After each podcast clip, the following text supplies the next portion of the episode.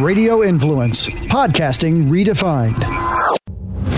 You've seen Chef Brian Duffy on Spike TV's Bar Rescue, NBC's Today Show, and opening bars and restaurants all over the world.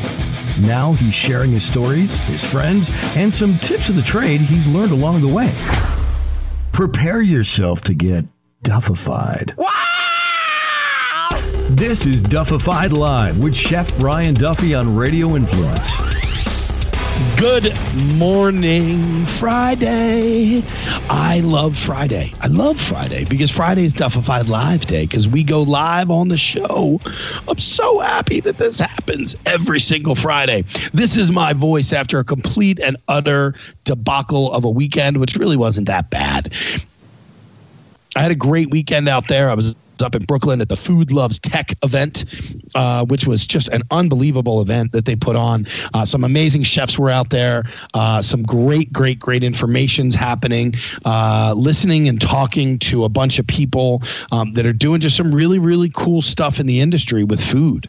Um, you know, and the technology that's being put into it from from these these cool little pods that you can now buy that are are are self. You know, they have they they're self growing. You just pop it into a pot. This little sheet of of seeds and it just grows amazing herbs and all that stuff, which is weird. There was a company up there who gave me this little thing. It was called a buzzy flower, a buzz flower, or something like that. And they're like, oh, try it. So they hand me this little flower, and I'm a chef and I trust people and I try some weird stuff every now and then. Nothing too funky, but. I, uh, I, I pop this yellow flower in my mouth, and and it they and then the guy's like, yeah, it's kind of like putting your tongue on a nine volt battery and I wanted to punch him in the fucking throat. Like it was the worst tasting thing I've ever put in my mouth. I, I, I, like I trusted you, and then you took a shit in my mouth. Like that literally was how I felt at that point. And then there's this like this this buzz going through my mouth, and I'm like I, am spitting water. I'm I'm it's dribbling down the front of my face. Like I couldn't believe that somebody had offended me, or I, I put my trust in this human being, and they ruined it. Other than that, it was a great weekend. I did. Uh, we cooked about 120 pies in two days in about four and a half, five hours. Uh, we did uh, two, four demos, two on each day, which is why my voice sounds the way it is. Plus, I was lucky enough to get to see some good friends while I was up there. I got to go out and have some great meals. I stopped in to see uh, my buddy Akhtar Nawab out at Alta Calidad uh, in uh, Brooklyn over there on Vanderbilt. His meal was just uh, perfection, just awesome, amazing. He's such a talented individual. Um, he's been on the show in the past and he just killed it. It was I was so lucky to to to be able to get into the restaurant. One, two, to have him in there cooking for us all at that same time was just a really really cool thing. And after uh, you know the day before I had actually gone out to lunch with an old friend and went to uh, a place called Suraya in Philly, uh, which is this Lebanese restaurant. So, like two days in a row, just blown away by food. Um, and that rarely happens where you just get blown away by food. And I was really, really stoked to be able to share that with people and, and have a good lunch the one day and then have a great dinner the next day. So, um, but just constant talking. Um, one day working without a mic, and the next two days working with a mic makes it why I sound like this right now. I don't know if I sound super sexy or if I sound like a drug addict on a Monday morning, um, but I'm hoping I'm sounding sexy. So, ladies, if I sound sexy, tell me. Um, the other stuff that was going on was, uh, you know, I uh, I headed back into Philly super glad to be home. I'm home for the day, um, and then I'm heading down to Fort Myers, Florida. So uh, I went. I'm down there. I'm doing a bunch of fun stuff uh, at my buddy's place down at City Tavern. We're going to come up with some new menu items. We're going to do a lot of neat stuff down there. So if you're down in the Fort Myers area, stop by and say hi at uh, the City Tavern to everybody over there. You won't see me because this airs after I'll be there. Um, bunch of really cool stuff going on. I got to hang out and have a little chat with uh, Tyler Florence, who I'll be honest with you, uh, I was shocked. I, I just didn't expect that from him. What an what a uh, what a genuine dude what a really really nice guy. Um, just just gracious, you know, watching him with his fans and watching him talk to people and being genuinely engaged with them during a meet and greet and pictures and just a really really nice guy. And you know, I I, I, I try to I try to take things from. I try to take things like that from people when I meet them, um, and and and and you know to see somebody who is as as well known and as well respected as he is in this industry of the quote unquote celebrity chef world um, was really kind of cool to me. It was just a neat thing to see somebody who was just so genuine and and and genuinely just interested in other people. Um, it was really kind of cool. So Tyler uh, Tyler's going to be on the show as well um, in the next couple of weeks. So uh, so thanks, brother. That was just really cool. I I I had a, a little uh, Twitter contest that I posted out last week um, to get a culinary apprentice up in Brooklyn for me. And this kid named Chase Fisher came out um, from Chicago. He flew in uh, on his dime, on his own dime. He flew into New York, uh, hung out, and uh, worked with me for two days. He's a second year culinary student who worked his ass off. I don't think he's ever worked this hard um, at what he does. He owns a little brand, so I'm going to give him a little plug. It's called Fishing for Flavor. So if you get a chance, go over to Instagram check it out. It's called Fishing for Flavor. Um, I hung out with uh, some uh, some federal agents uh, on Saturday night. Uh, it was late. Um, I had gone out to uh, see some friends. I went out to see a friend of mine, um, Shannon, who works with Transitions, which is a uh, kind of a, a, management group in sorts and a marketing group. And with my buddy Don Poiva uh, and and Shannon. It was her birthday. It was her 35th birthday. So I went out there and I hung out uh, at this little bar called Wogie's over in the financial district in New York, up in Manhattan.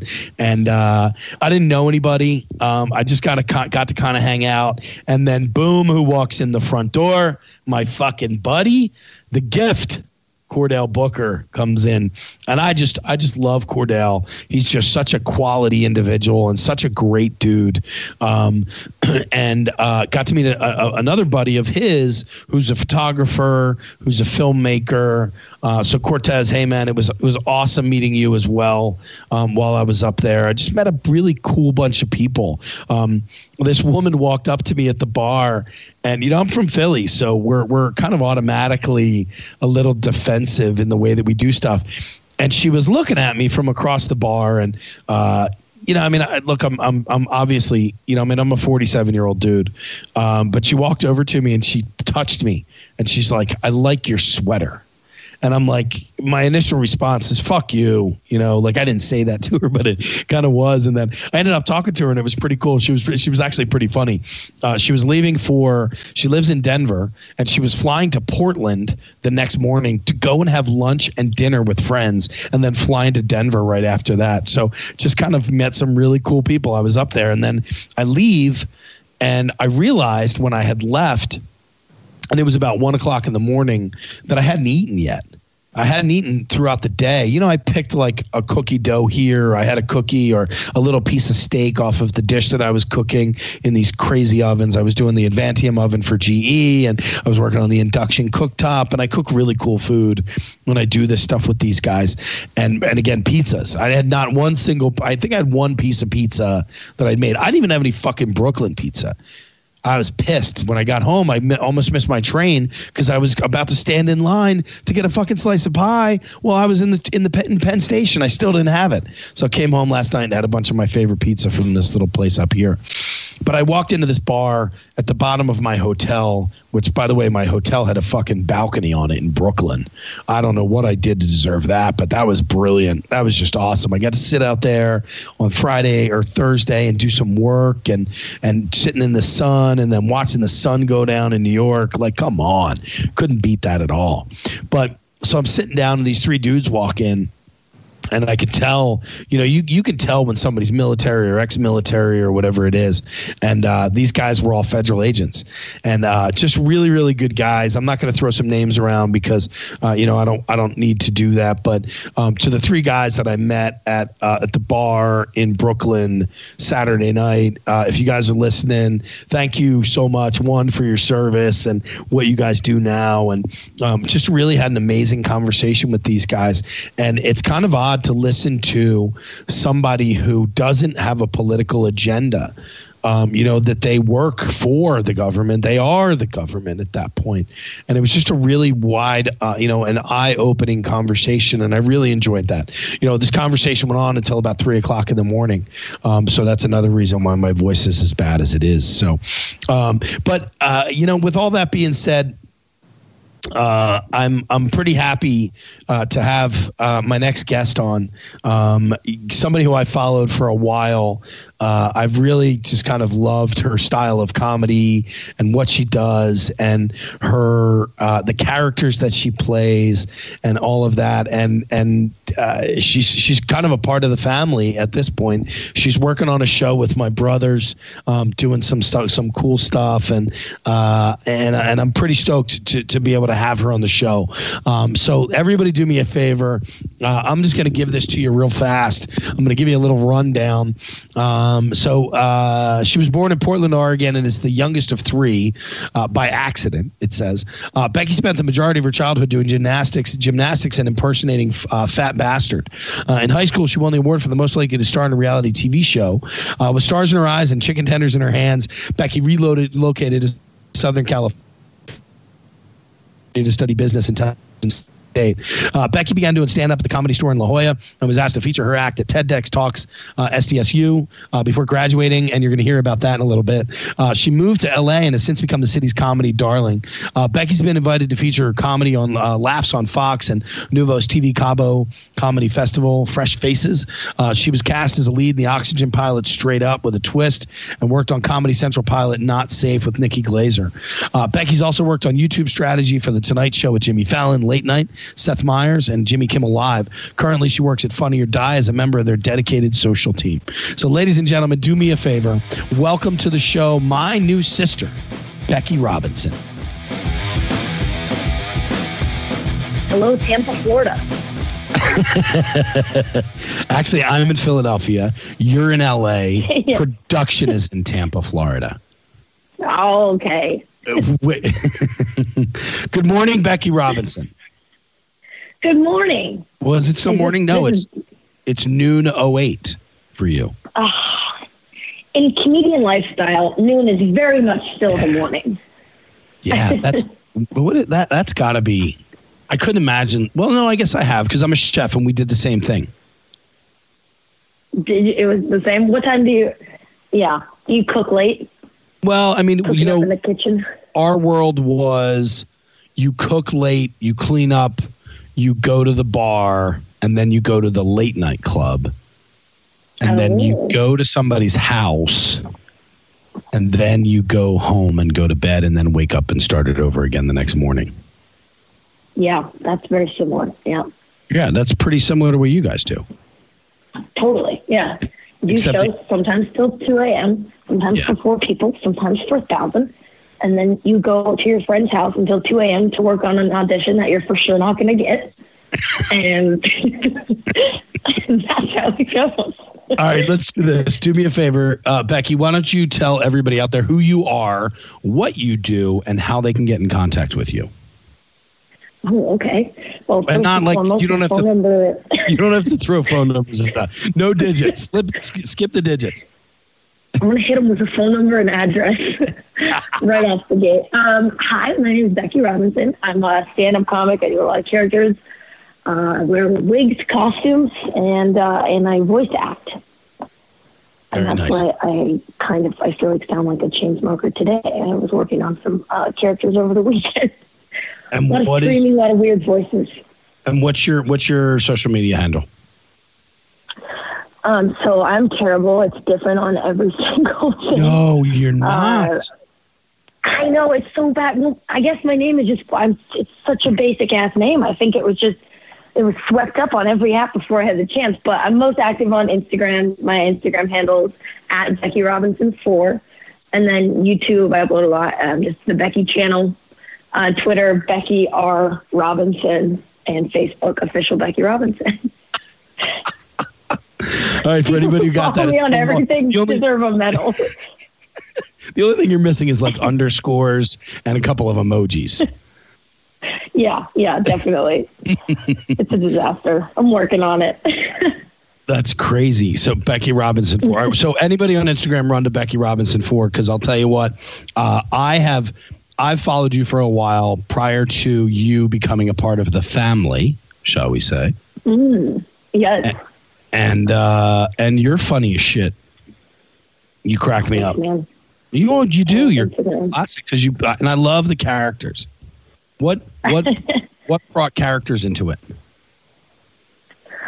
Oh gosh, I think I've just kind of been doing them forever. I've, I've, I love wearing wigs, and half the time it's. Just, I think I really started doing more when audiences started getting a little more sensitive, and it was kind of just a fun way to just do either the stupidest possible thing or just anything that I was like, well, this makes me laugh more than any of my regular jokes. So let's do this. This will be fun. And it was just kind of a good supplement to things I was already doing on stage. And I, I like doing them, the characters online. And, you know, it makes boyfriends freak out. And I like that aspect of it as well. Some days you come home just as a pure boy. And, um, you know, I don't know. I just, I've always loved doing characters ever since I was a little tot. So are you doing are you doing multiple characters per set or are you just doing one? Because your your costumes are they're pretty in depth.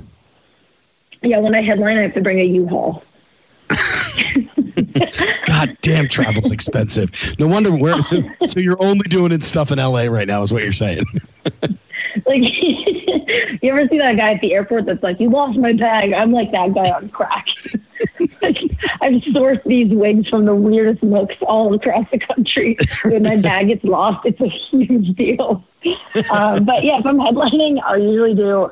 I'll do I'll have uh, whoever's hosting or featuring say, you know, Becky's coming, but we have a surprise celebrity guest, and I'll go up as a character first. Um, and then sometimes, depending on the tech that the club has, I'll either just completely change clothes on stage, um, or or you run off and they do like blackout lights and stuff. But I'll usually do three characters a set at least. Wow. If I'm headlining, yeah. You have a favorite? Oh yes, yes I do. Right now, my favorite is um. Do, do you remember Susie Chapstick? Hell yeah. You do. Of course I do. Well, first off, I'm I'm old. I'm older than you. I'm older than Mike and Tim. So uh, just so I'm going to let everybody know. So uh, Becky is currently doing some work with my brothers from Ugly Brother Studios, which is how we connected. Because normally A-list celebrities like Becky don't talk to me, so I had to pay my brothers. you had to pay old Mike off. I did. Um, did. Do you know that? My, my, you know my other brother's getting married. Did you know that? Tim.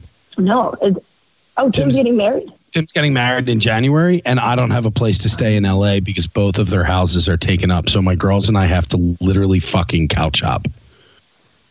Oh, so you guys, you guys want to crash at my place? Well, so my brother Mike calls me yesterday. He's like, Yo. he, he's like, "Yo, Bry, uh, so and so is going to be out of town during Christmas. You can crash at his house." And the last time that I stayed at his house, it's like a rent-controlled place over in I don't know West Hollywood somewhere. That's the biggest yeah. shithole that I have ever come in contact with. I mean, I swear to God, there were pots and pans in the sink that had been there for six months. There was shit. The the the it, it was, and I'm like, "Are you fucking kidding me?" I'm like, come on, dude. You've, you've been in that apartment before, and now you're offering it to me and my children. I have nowhere to stay when I come to LA. So yeah, my girls and I are going to crash at your place. That's perfectly fine. Now, how many children are we talking? Well, I have seven. I'm Irish, so I I, I actually only seven have two. kids. No, I only have two. I have two girls. They're 17 and 14. Mm-hmm. So all they really want to do is go shopping anyway. It doesn't matter. Oh my gosh, perfect. Yeah. I love it. Just uh, just drop them off at the Grove. Yeah. Yeah. It's just going to cost me a yeah. fortune. I spent 97,000 97, miles to fly out there. Not shitting you. Oh I'm a, I'm a hoarder of points and I had anxiety the entire time I was booking the flight. That's, yeah, that's, that's a lot of points. I feel like 2,500 is the most I'll blow on a singular, but you got, you got kids in the mix. You got a lot going on. So the wedding wedding's in January? January 3rd, yeah. Yeah. Oh my god. I know. Get married. You gonna give a speech? You need jokes? Man, I gave a speech at the first fucking wedding. I, I, didn't cry. I, I, didn't do anything. I spoke. You don't have to give a speech at the wedding. I have nothing to say. To, no, no, no. No, that's that's like having a baby shower for your third kid. yeah, why bother? You know, it's an accident, anyways. Exactly. All right. So so back to you. Back to you. Back to you. Back to me staying at your place. So you had like a party there last night at your house. We had um yeah, we were getting our hair done. we have this we have this friend that comes over and she's absolutely insane. And she comes over and she talks to us about all the 17 guys she's currently hooking up with and then dyes her hair and she always ends up drinking too much and fucking up our hair and I literally woke up this morning looking like fucking Steven Tyler. So that's where I'm at. like my hair literally looks like Steven Tyler, dude. It's a disaster. she comes over to do our hair and it's like she just ends up getting too drunk and forgetting, you know, when the pizza shows up or something and here we are, you know. Oh. it was like a series of videos that I was watching, and I was, I was, I, I, I, both of our voices. For anybody who's listening right now, you can tell that both of our voices are a little bit worse than normal. We sound like we sound like cats fighting in a Hey, how you doing? and Susie, yeah. And I had an appearance this weekend where I spoke for like 29 fucking hours cooking. And Becky was out boozing with the girls doing hair with Steven Tyler last night. So it's a I was quality. with the girls. I had 17 sets this weekend that I did dressed as a skier, so I was Oh screaming the entire time. Oh my God. I don't. It's 17. I don't know why we do this to ourselves. Did you really do 17 sets this weekend? Oh, not 17. Can you hear me? What? Okay, good. Yeah. Um, no, I had a lot. I had a lot. A lot of people are doing a lot of like house party shows now and stuff. Really? You know, in like big in their big backyards. Yeah, a lot on the east side. Some some over like kind of by the beach, which is fun. But it's also like it really really strains the old vocals. You know, because you got to scream for them to hear you. Sometimes the amp doesn't. Your voice doesn't travel quite far enough. But I had a few of those this weekend. I Had my show at the Improv and stuff, and I've been doing the skier character that half the time I don't have the microphone, so I'm just yelling. How, Uh, um, how, uh, uh, what's it like? I I mean, this is going to sound like the most generic question ever. Seriously, what's it like I can't wait. being, I mean, being a comedian? I mean, you're, you're, you're constantly on. You can, you never, like, I can walk out of a kitchen and nobody expects me to cook, but, but I go out to the bar with you and I expect you to be funny as shit. Like, like, I mean, that's the expectation. Not only that, but in this day and age, how how how what's it like being a comedian? It's an absolute disaster. I don't know why I chose this. Um, Fuck, I'm going back to school. so I started putting on wigs. I was like, "Fuck this noise." No, it was fine. You know, because you have your friends and they know you, and you know you can you can talk to them for real, and they they know you don't have to be out. There was a while when I got in this weird rut of things of kind of like thinking everything was technically like work. Like even to the point of like going to the gym, it's like, well, you got to work on your appearance so that everything will look the way it's supposed to on stage and on screen and stuff. And then I just realized that's a bad that's a bad way to think about things. Like, do you think about being a chef all all the time? Like, are you constantly trying to weave it into conversations? I played Xbox for six and a half hours today, Becky. I swear to God, I did because I couldn't talk and I didn't want to do anything. And I'm like, I've got to record with her this afternoon, and I've got to sound better than every other person that records with her because she's going to sound awesome. And now you sound like shit, and so do I. So we're good. I never should have played Xbox. I should have just sent the fucking emails. Mondays, you know, they're always it's it's okay. But honestly, truly though, I I love I love being a stand up. I think it's I you know at the end of the day, sometimes after a night of shows or or anything, you get a message from someone on Instagram, and for once it's not a dick pic, and it's someone being like, "Dude, I haven't laughed that hard in so long. I'm like going through so much right now," and I, I'm very thankful that I I chose this and that I get to do this full time. Little Italy got me the other day. Fucking, I was crying. I swear to God, I was crying, and, and I was like, "I got. How can you not reply back to that? It was the greatest post." and then you came back Yours in was after. by far one of the best. Well, and I, went, then I uh, looked guys, at it. If you don't know, yeah, I went on my Instagram and I and I say little Italy really fast, just purely because it makes me laugh. stupid, Brian. It's so stupid. I, I'm, Great, I'm. Thank you for responding.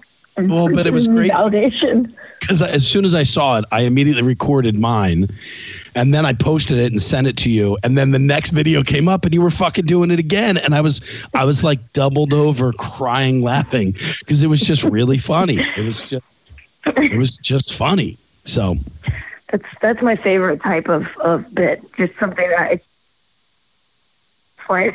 like, it's just so stupid that it, it makes you laugh. That's that's the stuff I am I like to do. Yeah, it's good. and Instagram's a great testing ground for that. But it also, I think, brings. I, I mean, the Instagram portion of it, I, I really think brings a personal world to a celebrity. In that case, yeah, especially when you're a huge celebrity like me, I definitely like to be personalized on it. I'm shocked that you're talking to me. Honestly, So nice, like having someone call you Monday. you know, I, I have my are. mom blocked on Instagram. Do you really? uh, yeah, and Why? I feel really bad about it because I just, you know, I don't know. There's times when she calls and I don't want to answer, and then I know she would go straight to looking at my Instagram story and be like, "What's she up to?" Be like, she? "You're just literally dyeing your hair, and making out with a puppy. Like, why aren't you answering my call, bitch?" That's why I have her blocked. But the last time I went home, she like really, she gave me like a really emotional speech about. It. She's like, "You know, like I bumped into." Bump into some of my friends and they talk about your Instagram and say that you know like did you see Becky's photo the other day? It was it was really cool and she's like it's embarrassing for me, you know, because I don't get to see the stuff. And so I have no idea what you're talking about. oh, And it made me feel so bad. I was like, oh, God, Mom, fuck. I was like, I promise I'm doing it for your own good. My mother and I share like 500 plus friends on Facebook. Oh, wow. Yeah, Yeah. that's a lot.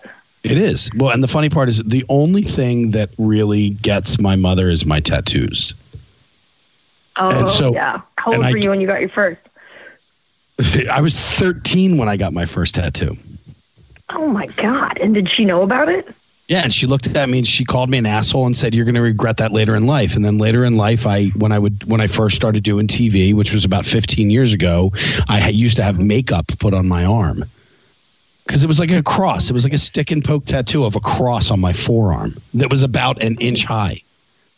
I wasn't like a badass. I was a dumbass. That's, I mean, that's a cool tat. I Yeah, that. I had removed. It was the first tattoo I had removed. Ah, that's so crazy. What is that process like? Painful? Well, I mean, I got the tattoo, so it's not nearly as painful as a tattoo, but it sucks. Um, I I mean, it, it sucks, but I, I luckily I got it for free. I didn't have to pay for the removal because I have a guy. I know a guy. We all know a guy, but I have a guy in Philly who is like one of the premier laser guys in the country. So all new lasers that come in for tattoo removal go to him first because he tests them, and then he calls me and says, "Hey, Brian, can you come in?" And that's how it happened. So I got three tattoos removed by him, and I've had nine put on since. Oh, but my mother gives me shit, and she puts like sad faces on like the sad emoji next mm-hmm. to like Instagram post when she replies. So I get what you're saying. Oh. Yeah. Or lady. Yeah, you're like, I just, you know, I don't need this. Like, I, it's hard enough when you're trying to do what you want to do. And then, like, having your mom chime in and be like, I don't want this. You're like, God damn it, you're my own mom. what what was the you did a post a couple of weeks ago, a month or so ago that was you were talking about dating or something. And you started it was. I was fucking you're you're uh, look, you're just funny. You're just funny and you make me laugh and I think that's cool cuz I don't know, cuz not a lot of people can do that, you know? So it's cool. And I think it's wild. well, thanks, man. Uh, that's really nice of you to say. I don't know what was it. Talking about dating on it, was it an experiment video or what was it? Hold on, let me look. I don't know. Dating, like dating life is just an absolute disaster. I mean, So it's is- truly, it's tragic. So is mine. I, w- had like a good What? long. Have you had long distance relationships? Um, I mean, no, no. I'm sorry, not long distance. Let me rephrase that. Have you had Have you had long long-term. long term relationships? the long I've dated like three guys or four guys two years each, but two years is like I hit it this two year period and it's like okay that's it. And then are you breaking? Are you breaking up with them, or are they like, I can't do this. I got to get out of here. Uh, I there was one situation where I was ultimately done, but it was one of those things where you get back together a bunch of times and break up. I think he just wanted to like, you know, be like the, big dick, like no, I got the last say in this. Right. Right. you know. Um, but that one was definitely the hardest. The getting back together and stuff thing was. But all the other guys, yeah, I, I broke it off. Um, Hmm. yeah. But It's a tough- You know, I, I really I'm an embarrassment in like putting myself out there. You know, and especially if you're like you're drinking whatever. Like I I texted an ex boyfriend the other night at 2 a.m. and I said hey, and he just responded no. Oh no shit. No way. Like. yeah, so that's where I'm at, you know. no. but it's honestly like I don't even really think about it other than there's times when I it's almost robotic. I think about because I'm working so much now. I'm really like creatively very fulfilled and happy with everything that I'm doing. And and then every now and then, if it's like midnight or something, or it's like I feel a chill in the air, I'm like, oh shit, wait a second, you're supposed to date, like you're supposed to maybe like have romance in your life. But I don't know, it's definitely not a priority, but it's something that um, I find uh, awful and hilarious and embarrassing most of the time. It's a tough. I mean, it's a shitty world in that dating part. And then you add into it like Tinder and Bumble and Match and Plenty of Fish and coffees and bagels and and it just gets even bagel. worse. I know. My I know, I buddy, just got on Raya. I'm excited about that. what is it? Raya. Raya? it's like the it's like the dating app for like mostly like uh, Matthew Perry's on there. Like it's a it's supposed to be like a celebrity dating app, or kind of like a dating app for people in the creative in a creative industry. Oh, I, well, I want to go there. What if Raya? Do you have to get like? Is it like? Do I need a special code? Raya. Yeah, if you're if someone's on it, they can give you a friend pass. Um, A friend it pass. Like I, yeah, it's so they try to be so exclusive. It's stupid. It's just like I don't know. You get through you get through a crop of them, and then you're like, well, that's it. Just John Mayer and Matthew Perry. I'm, I get very minimal matches on there. I think my default picture was like me in a penis costume jumping up and down. So you know, it's You're just you're you're reeling them in there. is it? How do you spell it? I want to look this up now. How do you spell it? It's R A Y A. R A Y A. Raya. Yeah, it's out. It's a mix. If I get another friend pass, I'll give. But aren't you married? No, I'm divorced. Oh, okay. Yeah, I'm single. I actually Yeah, I we got to get you on there. I was married. I got I, I got separated. I moved out of my house uh 10 a little over 10 actually 10 years ago today. 10, well no, 10 years ago October 25th. I moved out of my house and I met my next girlfriend 5 days later and mm-hmm. we were together for 7 years. Where'd you guys meet? She was a well, it's weird. We met. I'm sorry. Let me just get all this shit that I have in my mouth out first. Producer's like, what the fuck? She's got a shitty phone, cell phone connection, and Brian sounds like he's just gargling marbles. Um, she uh, uh, she was an assistant. I was doing a local TV show in Philly, and she was my culinary assistant. And I know that sounds super shady, but it wasn't. She just worked for me. And then when I had moved out of my house, it was around the time that Facebook had really become hot, like like hot at that moment, about ten years ago. And which you were what? You were like seventeen, right? You're young. Mhm. Yeah, How old? You're I'm 29. 27. Yeah. 27. Oh, okay. So there you go. So she was, and so we became friends on Facebook. And I said, Hey, we should grab a drink sometime. And she said, Well, you're kind of a dirtball because you're married. And I said, Actually, I'm not married anymore. And then the rest was kind of history. She was a rock star. She was, uh, she was a rock star. She was a great chick. And then ever since then, I've just been, you know, like super shady. it's been three years of shade. Three years of straight up shade. It's Well, just been three okay, well, years. next friend pass I get on Raya, so we'll get you. We'll get you fixed up. Don't worry. I can't wait. Only if it's somebody in a dick costume. Yeah, Have you have you done like Bumble and Tinder and stuff like that? yeah, but I don't really like meet up with people. I go on every now and then, like when I'm when I think about it, when I'm like, oh, I should, I should maybe try to. I just don't. I don't think anybody goes out with anybody. I really, I my my honest opinion about it all is that I think that it's more of a human cataloging situation. I think that you look Yeah, through, feels like that. through and then you wait for somebody to reply. You talk to them for a little bit, and then at the next moment, you're realizing that you're talking to 15 people. So then you kind of ghost out on certain. It's weird. It's just weird. Yeah.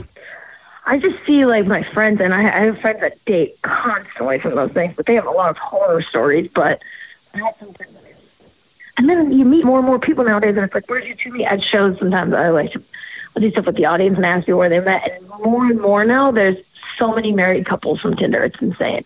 From Tinder? Like, well, I don't know if this is going to work out or not, guys. You'll probably be broken up in a couple years, but there's so many. They're like, oh, we met on Tinder, and I was when I just don't, every guy I've ever dated, I've known, I've been friends with for a long time first, or we like work together in some aspect to the point where it's not just like date for the first time that you meet someone. I, I think that's kind of, I don't know. I think it would be hard to date you. and I mean that, I know I mean that in a respectful manner. I Yeah. do. Because it's, I mean, like your life is not a t- typical, you, you know, you, you're like, you don't have a nine to five. Okay. Mm-mm. You make your money through being on on stage you know i mean you travel you work late and you're and you're almost and it's like you're always on and, and i guess and especially when you're starting out i mean how you've been doing this for how long Um, like six, seven years. Yeah, I moved to LA when I was, I moved to LA in 2013. And that was when I really started doing stand up and been doing it full time mostly ever since 2014, I guess, was when I got kind of like a first writing job on Comedy Central. And that was when it was like, okay, we're full time now. We're doing it. Um, so, yeah. what did what what what was the what made you move to la and you're from portland right Yeah, well, you're technically Tigard. I grew up a little bit outside the city. And, what I like to call is, was a tough cul-de-sac.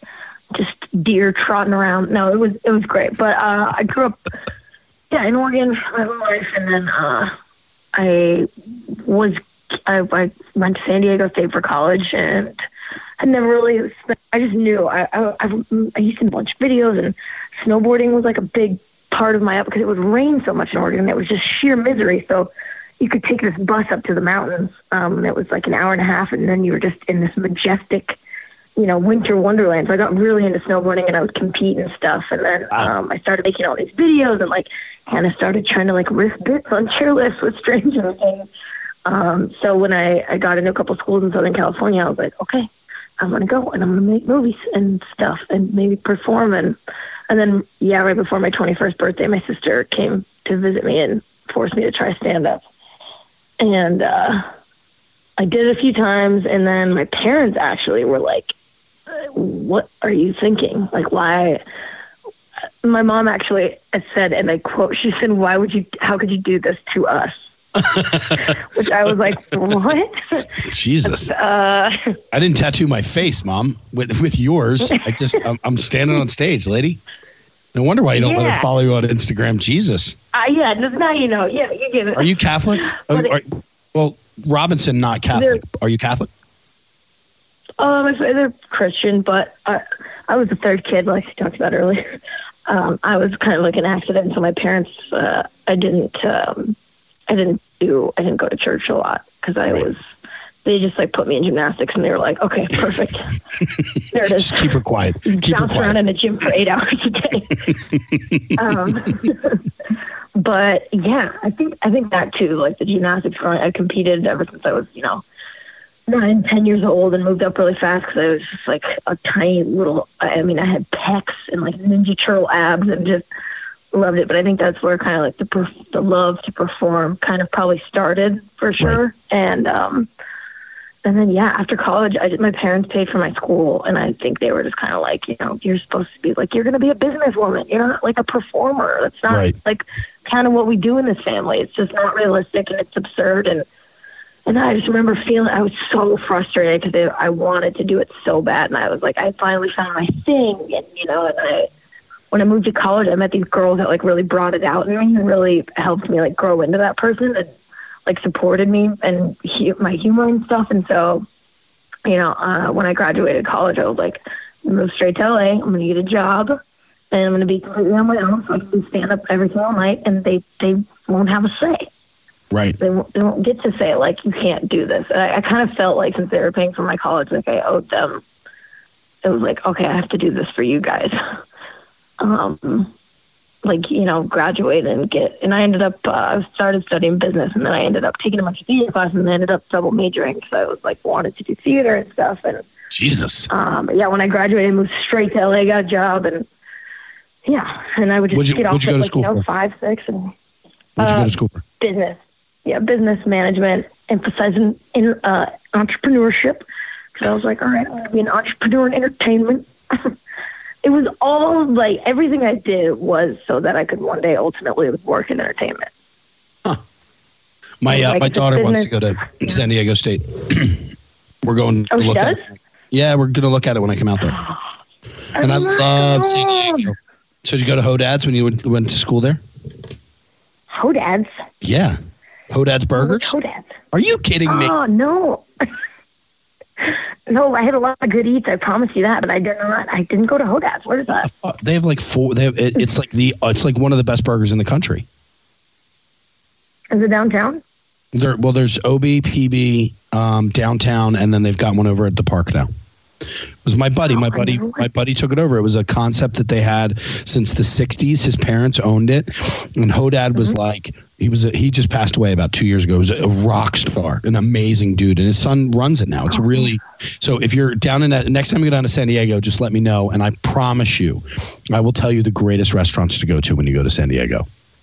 Oh, I absolutely it. will. I love San Diego. My So- friend, uh, I have a girlfriend who just opened a um a distillery down there. If Really? you have any extra time, you should go hit it up. Yeah, she's the I think the only female owned distillery in the city, and it's just it's blowing up. It's called You and Yours San Diego, and they make gin and, they have again? these crazy like artisanal cocktails. It's called You and Yours SD You and or yours. You and Yours Distillery. Yeah, Right. it's right downtown, and uh, yeah, it's so dope. The cocktails are like, how would you even think to put these ingredients in a cocktail? You know, there's like little flowers in them and shit. They're gorgeous. Right. my uh, my buddy uh, my buddy Eric Castro, who is like he pretty much. I, I hate to say it like this, but he kind of created the cocktail program in San Diego. Um, oh, okay. and he owns like polite Pro- provision. When was the last time you were down there? Well, it doesn't matter. Next time you go down there, uh, I promise you, I will send you to the right spots. Okay, done. They're, So when are you guys going to visit the school? Well, I think we're flying out to LA the 27th, and then we're staying until the 6th. I think we have like a 6 a.m. flight. I got to get the fuck out of town because I have a real job.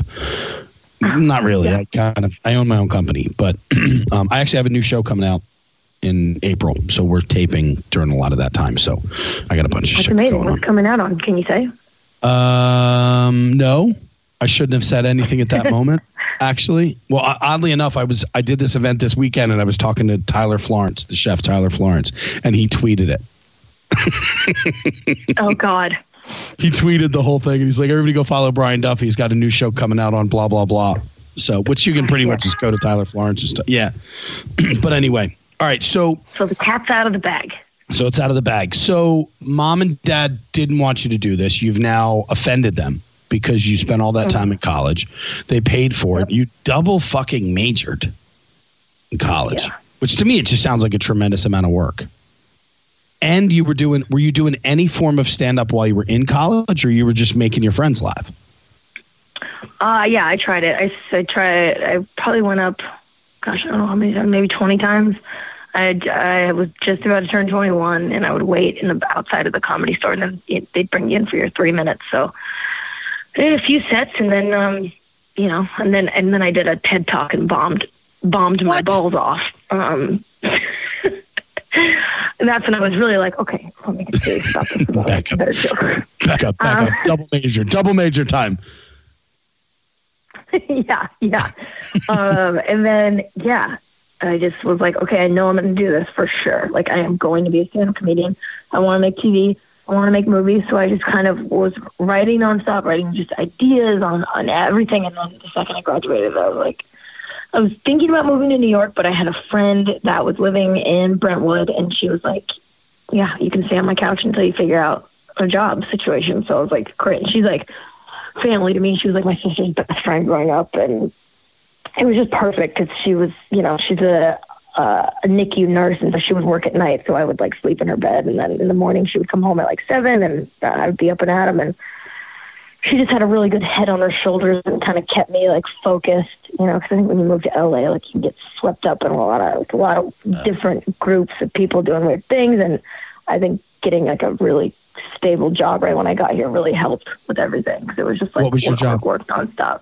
what was your job Um, I was I was an account coordinator at this company called Fullscreen, which I think they're still a company, but basically I was, uh, and they were a startup. I was like, this is so cool. They're like a digital media startup. And we were on the Culver Studios lot. And every day I drove to work, I would see Mel Brooks because he worked on that lot. And uh, I was too nervous to talk to him every day. But on the day that I quit, I was like walking out with all my shit and he was walking to his car because he like still comes to work every day.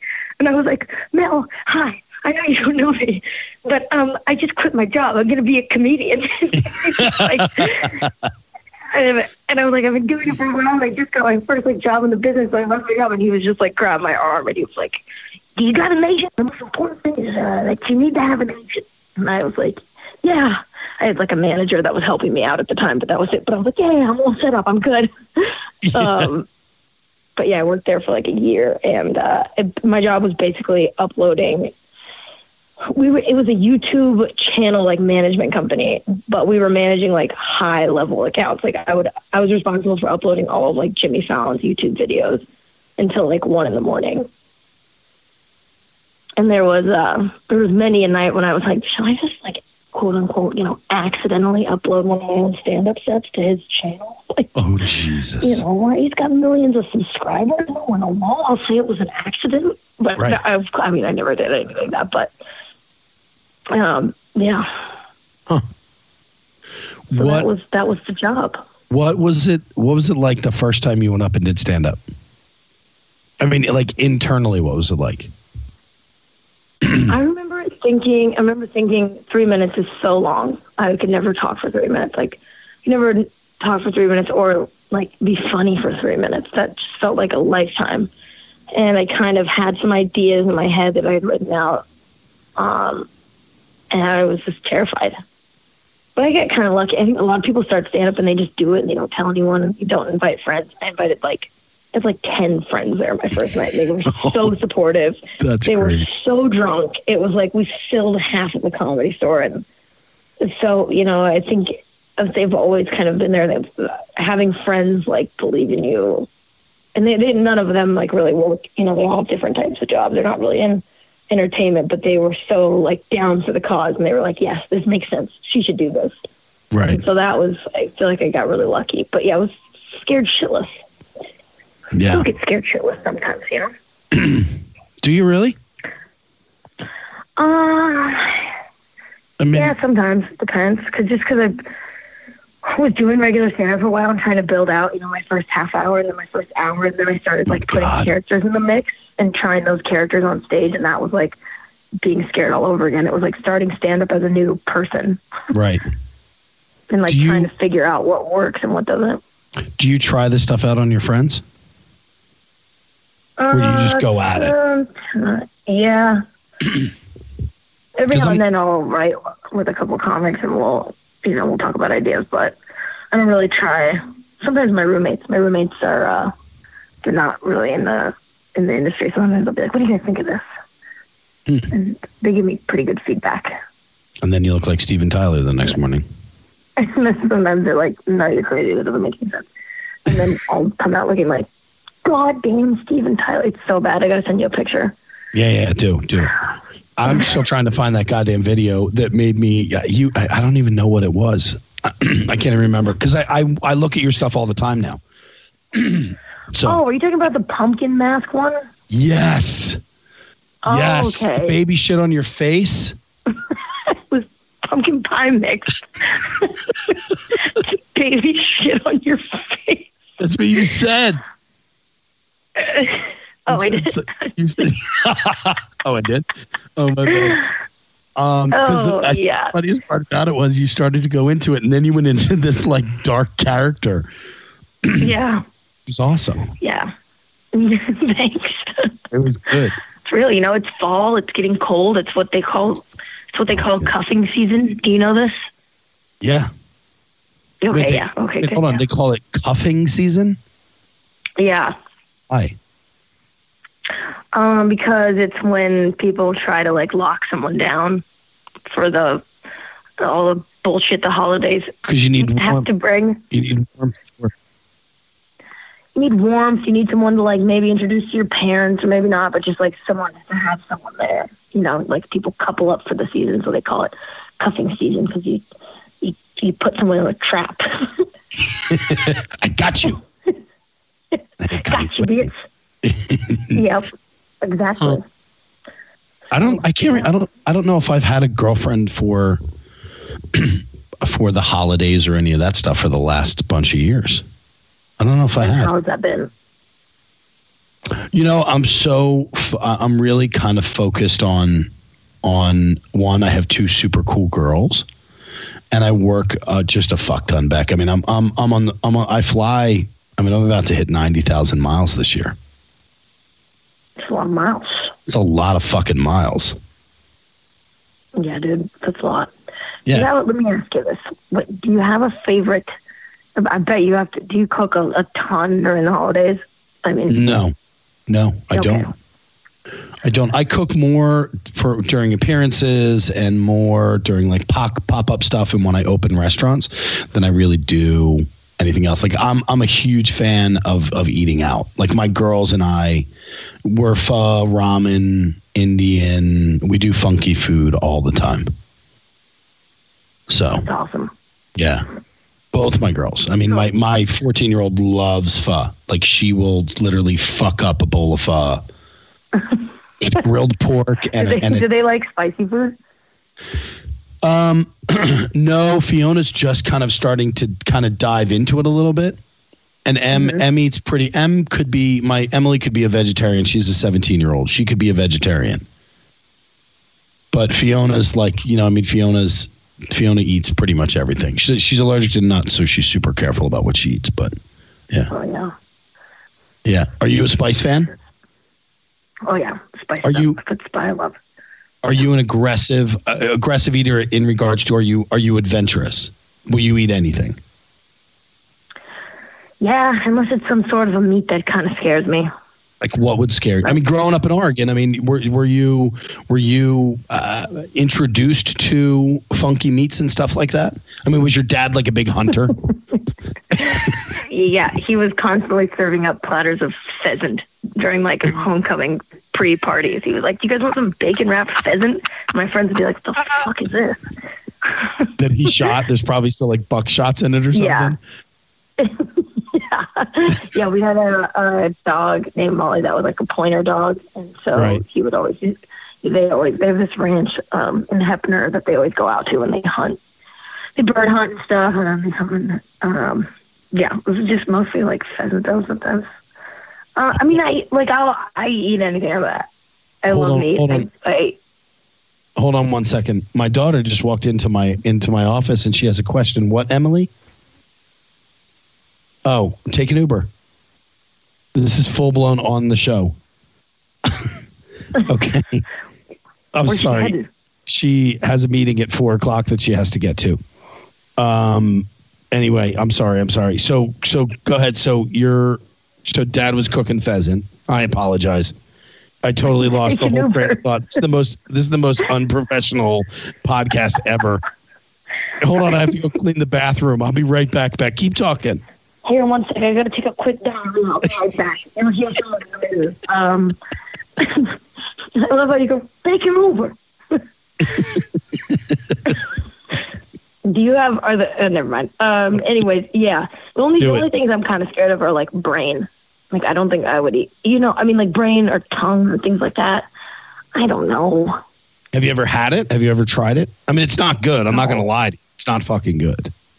No, I haven't ever. I don't, I don't think I could put it in my mouth. I had to do it in culinary school. they made us taste it. Yeah. Brain. Brain, tongue, everything. Liver, like kidney, lamb brain or what is it? What's the most like common brain that people eat? Ca- Oh God, dude. cow brain. And what did you? You don't like it? I'm not. I no, I didn't like it at all. not at all, because I'm not an adventurous eater. I'm not the guy who's going out like, oh fuck, let me put that scorpion in my mouth. That looks really good. I'm just not that guy. But I'll eat Yeah. pretty much. You know, I'll try. frogs. Uh, chocolate. Well, frog's legs. I mean, I've had frog legs. Oh, They're pretty with the little feetsies. Yeah, they're good. I mean, it's like a little chicken wing. That's what it is.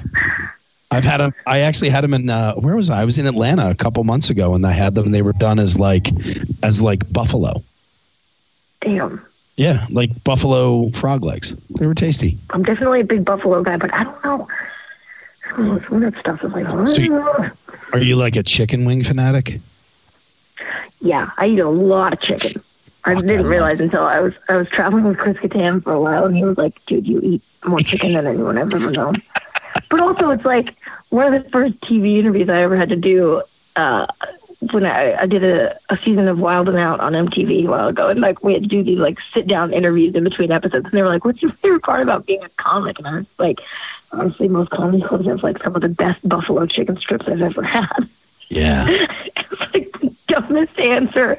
But it was like when you're at comedy, yeah, it's it's you're eating hella wings.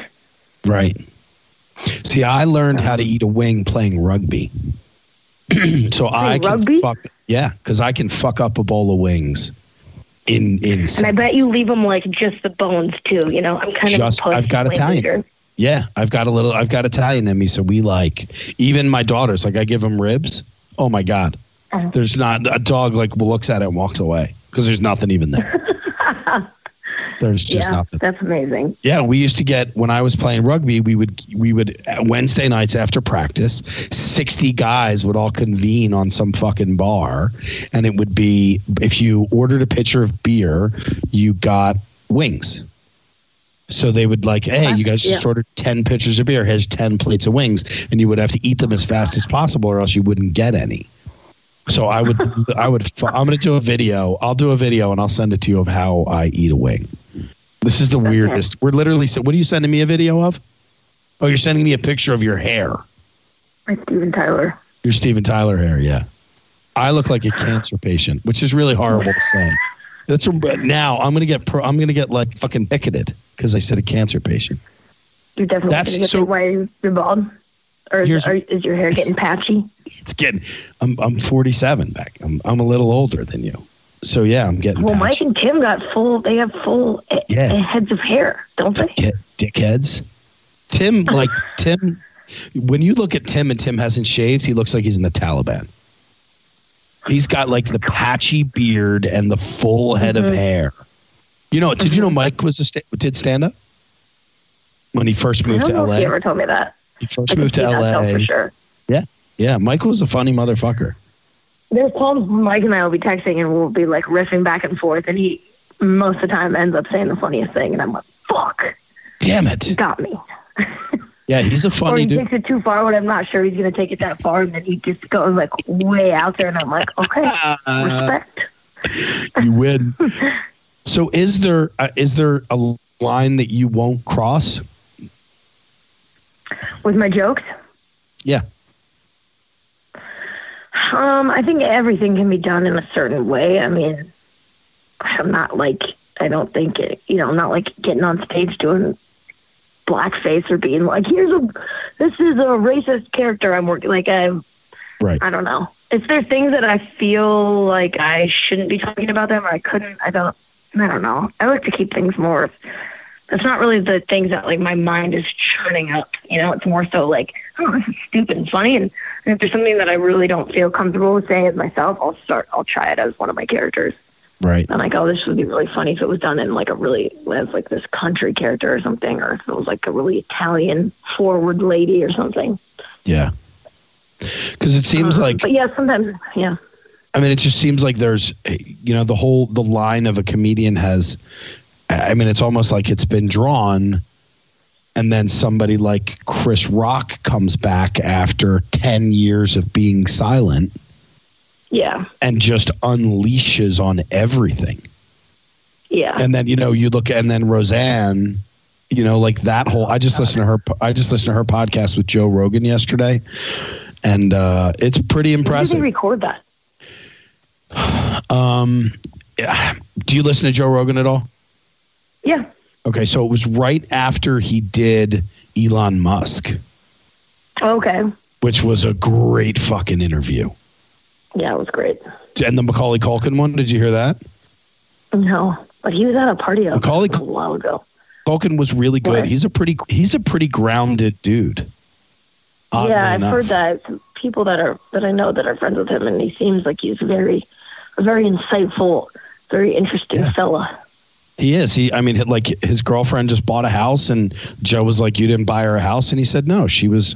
She she she wanted. She already had the things in motion before I even got involved, and like he was just super Yeah. cool. He was really good. But but Roseanne was, uh, she, you know, she was the beginning of.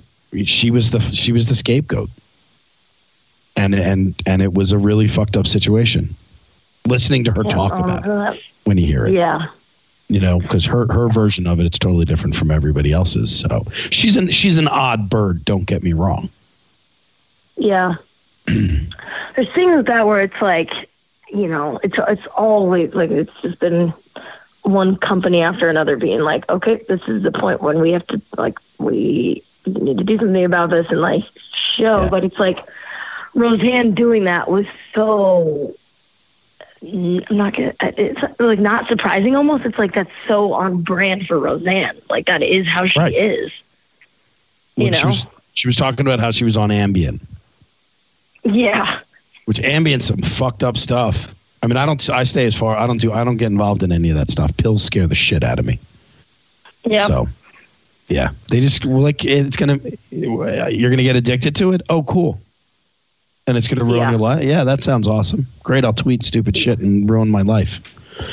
Cool. Give me two. um, who do you? Period is just terrifying.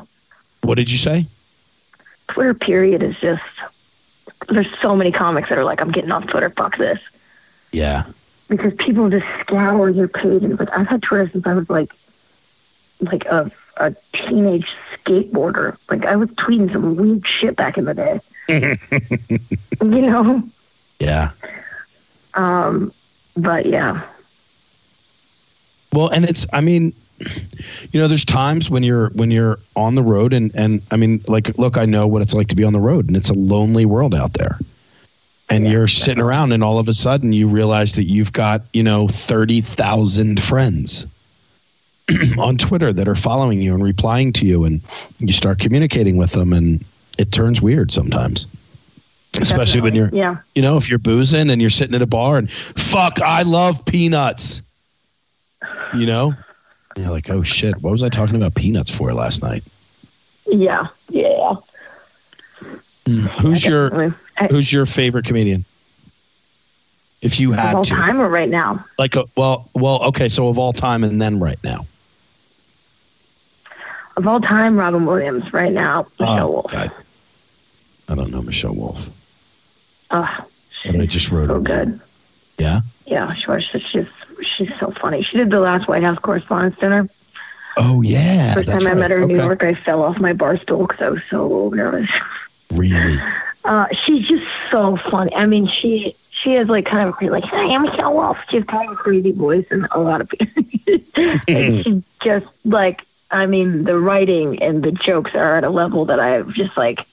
It's so good. She had a Netflix show for a season. Um, but I think it just got canceled. But she, yeah, she's a New York comic. She's an amazing. She had an HBO special. I think Chris Rock executive produced it.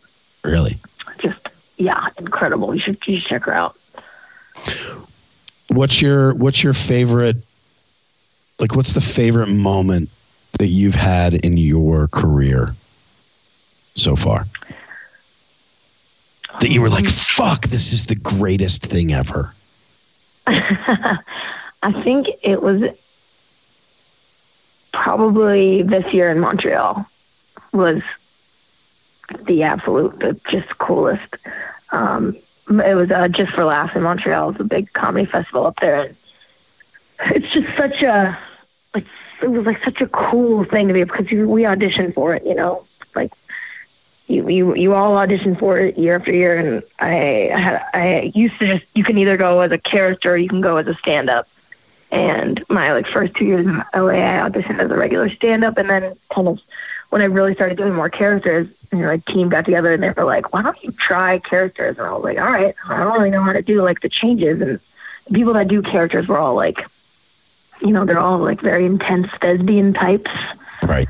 um, and uh, you know they're playing the piano and they're singing and they're like Broadway kids and I was like, I don't know if I if I can like hack it with this crew. And I also didn't really know any of them, but it was like, all right, it's fine. It's a lot of fun. So um, I did one audition one year as characters, and then last year I auditioned again as characters, and uh, got to go got like picked as a, a new face of comedy this past year, and it was just so crazy to be backstage and you're like you're getting this uh, cordless mic like taped to your head because you have like wig Mhm. changes and stuff. And I remember there was a moment we got to perform in this beautiful theater, and it was just like classic and old. You, know, you can just like feel the history, and, like you're sneezing from the dust, and you're like, I love it. Yeah. Uh, and like they didn't even have internet; they had to burn all of our sound cues on fucking CDs. Oh, Um, jeez. Yeah, ve- very old school. But there was a moment I remember just standing backstage, like putting on my wig and my cowboy hat um, to come out as uh, Mason Ramsey, the Walmart kid yodeler, was like my first character, and I had all my costumes and shit backstage. And I just remember being like, "God, this feels so right."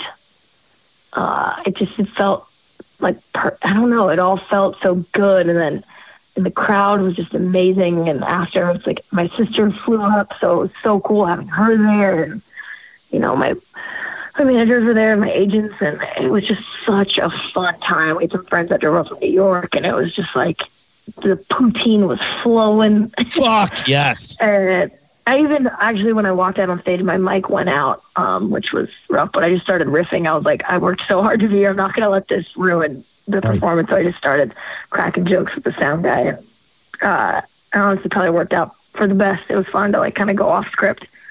Um, but yeah, that was that was definitely definitely the best. Do you ever get out there and go, "What the fuck am I doing here with these people?" Meaning, like, meaning like with, with like other comedians. Like, there's times where I do events with chefs, and I'm like, "How the fuck did I get here?" Like, Yeah. what am I doing? You know, like, what am I Totally. Yeah, doing? there's times, and yeah, oh, definitely, definitely. Like this is this is the worst. Or I don't know though. There's always something though. There's always a reason for everything. Yeah. I was also like, I remember this past year, I had, I was kind of like, oh, shouldn't I just go back to stand up? This is weird. Why? Like, am I supposed to be here, like, doing this thing, or should I just be doing my regular stand up and, and figure it out? And I, uh, my mom came to visit me, and she, um, and I wasn't really sure like what my set was going to be or what the four characters would be, and I would, I, I.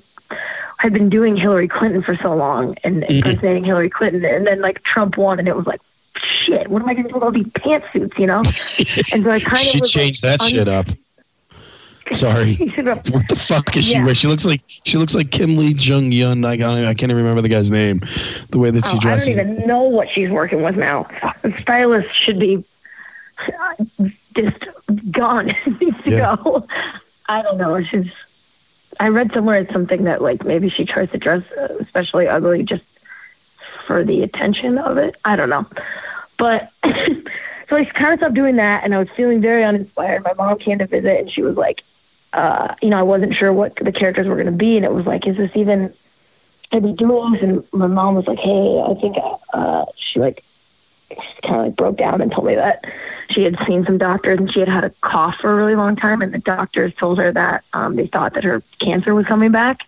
She had breast cancer and had a double mastectomy, and she was like, "They're not 100 percent, but they said that they found two nodules wrapped around my lungs, which is like right where you know a lot of the cancer was." And um, and she was like, "I'm gonna go home and find out for sure," but they said it's it couldn't really be anything else except for that. And I was like, oh my God. 'cause She, both of her sisters have had cancer, and it's like, I don't know what happened, if it was where they were growing up or what, but, um, and she had a brain tumor too, she had all that stuff. So Oh, she was flying home to like go and figure out like basically what she was convinced. She was like, you know, talking to us. She's like, I've led a good life and like I, I've gotten to do. I, you know, I got to raise you guys. I'm, I feel like I've done enough like on this earth anyway. Oh, and then jeez.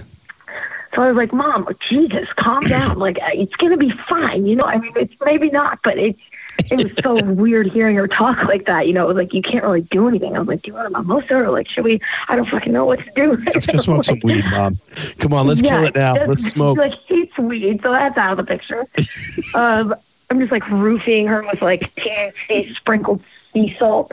Um, but so she she goes home, and my dad was out of town when she was like going to have her final doctor appointment to like ultimately find out that her cancer had come back. So I was like, all right, I can't have her be alone. So I packed up a bunch of wigs and shit, and I flew home to surprise her, and um, we like go to her doctor's office together, and they're like, we can't really like tell you yet. We're not quite sure what it is yet, and she like went home and freaked out. We had to go back a bunch of times, and then finally she's just like, you know what? I can't take this. She's like, we're going back in there. and We're finding out what the fuck's going on. So we we drive in there, and she just demands to like talk to the person to like. Right. And it, they they came out and they were like, they were like, we're so sorry. We've been we've been like holding off on telling you because um, we made a mistake, and it's actually not cancer.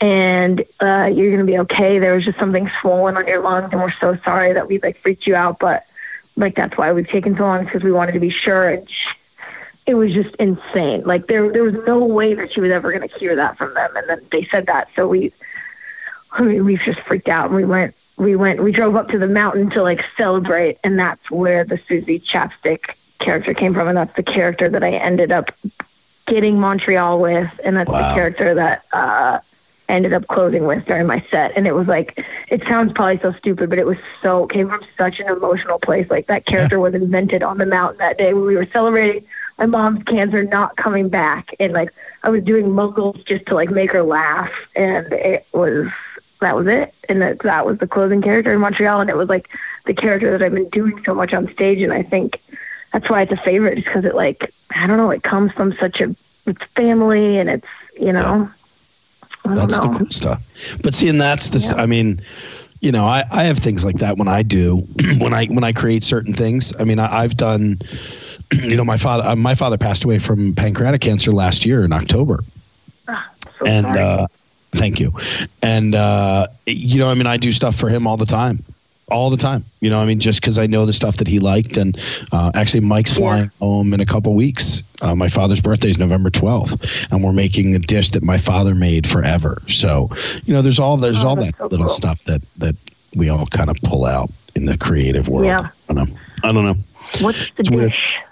Uh, it's actually a dish called banzette, which is a stuffed A veal sh- stuffed veal shoulder Oh my god! that's stuffed with pepperoni and egg and breadcrumbs and yeah. And oddly enough, there was a dish that I had done years ago, my first ever like major review. And I had done a veal loin or a veal chop that was stuffed with pepperoni and egg and spinach and all this other stuff. And uh, and the guy who wrote about it was like, I need to have that dish on the cover of the of the of the article. Like that was Oh the God. dish. and we had one left and it, it, it didn't really sell well and it I, I threw it away that afternoon. And then the guy called. Yeah i threw it away that afternoon because there was only one left and it was like it had sat for two days. And i wasn't going to hmm. sell it to a guest and he's like i need to have that and the guy the photographer's going to be there at three o'clock and it was like 2.30 hmm. so I looked at my sous chef and I was like, "Get that fucking veal chop out of the out of the trash, man. Let's go." And we literally cooked it up. So there is an old, there's a picture of this veal chop that was an old like that was made for my that my father a dish that my father had made. It was inspired by him. Not my. This was years ago. My father hadn't passed yet, but uh, yeah, and it was on the cover of like the fucking Philadelphia Inquirer food section You threw it away and then pulled it out. and I cooked it. I mean, nobody was going to eat it. It was just for show. Yeah, yeah, yeah. but still it's like oh, it was on the cover of the magazine and it was and every time i look at it i'm like that bitch was in the trash can Dude, that's so funny. that bitch was in the trash can That bitch was gone. Nobody ever, nobody's ever back to life. nobody's ever heard that before so there you go you got an exclusive so When I look at your Instagram food things, I'm just like, God damn it.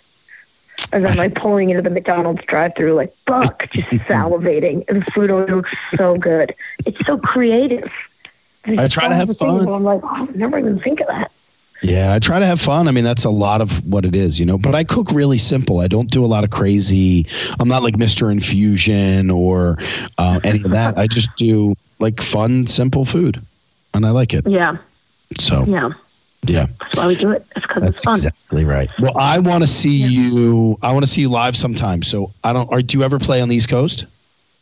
Yeah, all the time. I'm coming out. Yeah, I'm coming out to New England in well, end of November, but I'll be out a bunch more in the winter. And then when you come out to LA, we'll have to bring you to a show. Maybe you can bring the girls too.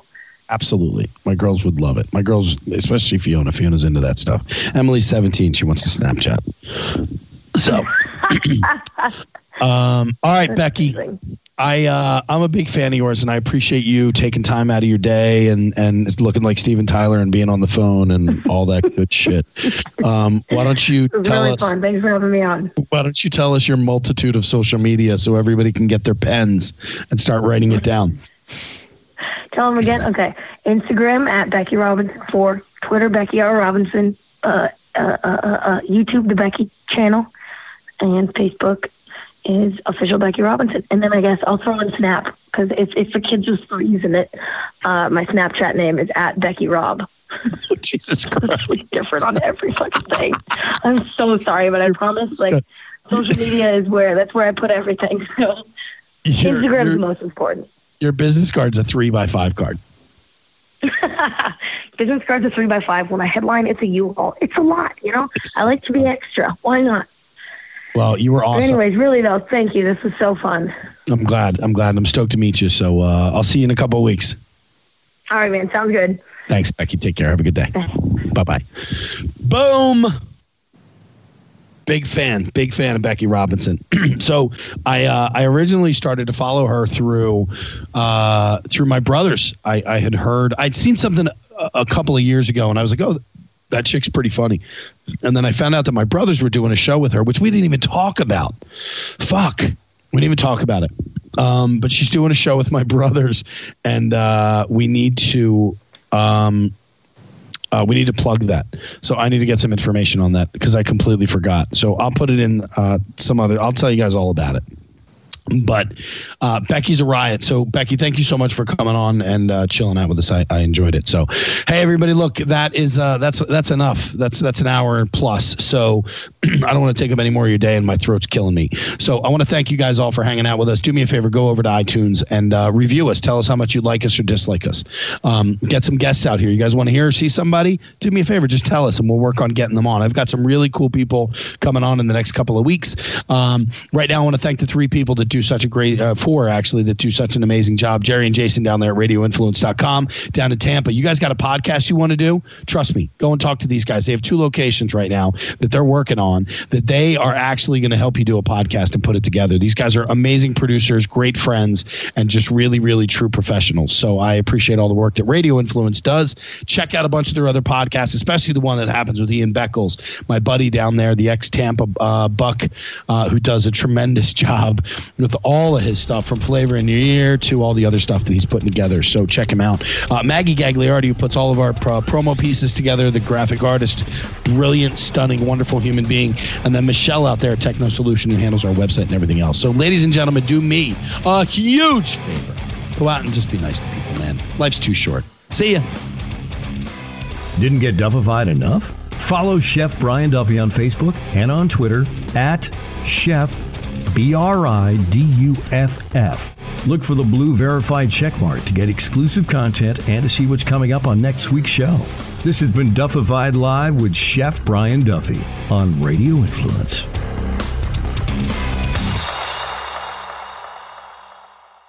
I'm Jerry P. Tuck, CEO of Radio Influence. I just wanted to take a quick moment to say thank you for downloading and subscribing to this podcast. There are a lot of people behind the scenes here at Radio Influence that work hard to keep you entertained day in and day out. If you'd like to get involved and advertise on this program, or you have some show ideas that you'd like to see us add to the Radio Influence family, please email us at contact at radioinfluence.com. We all have crazy schedules, so the fact that you took time out of your busy day to let us entertain you for a while means a lot. Without you, the listeners, we wouldn't exist, so thank you again for downloading and subscribing to this show. Don't forget to check out radioinfluence.com to see what other shows we also have to offer. All of Radio Influence's programming can be found on Apple Podcasts, Stitcher, TuneIn Radio, Google Play, and of course, radioinfluence.com.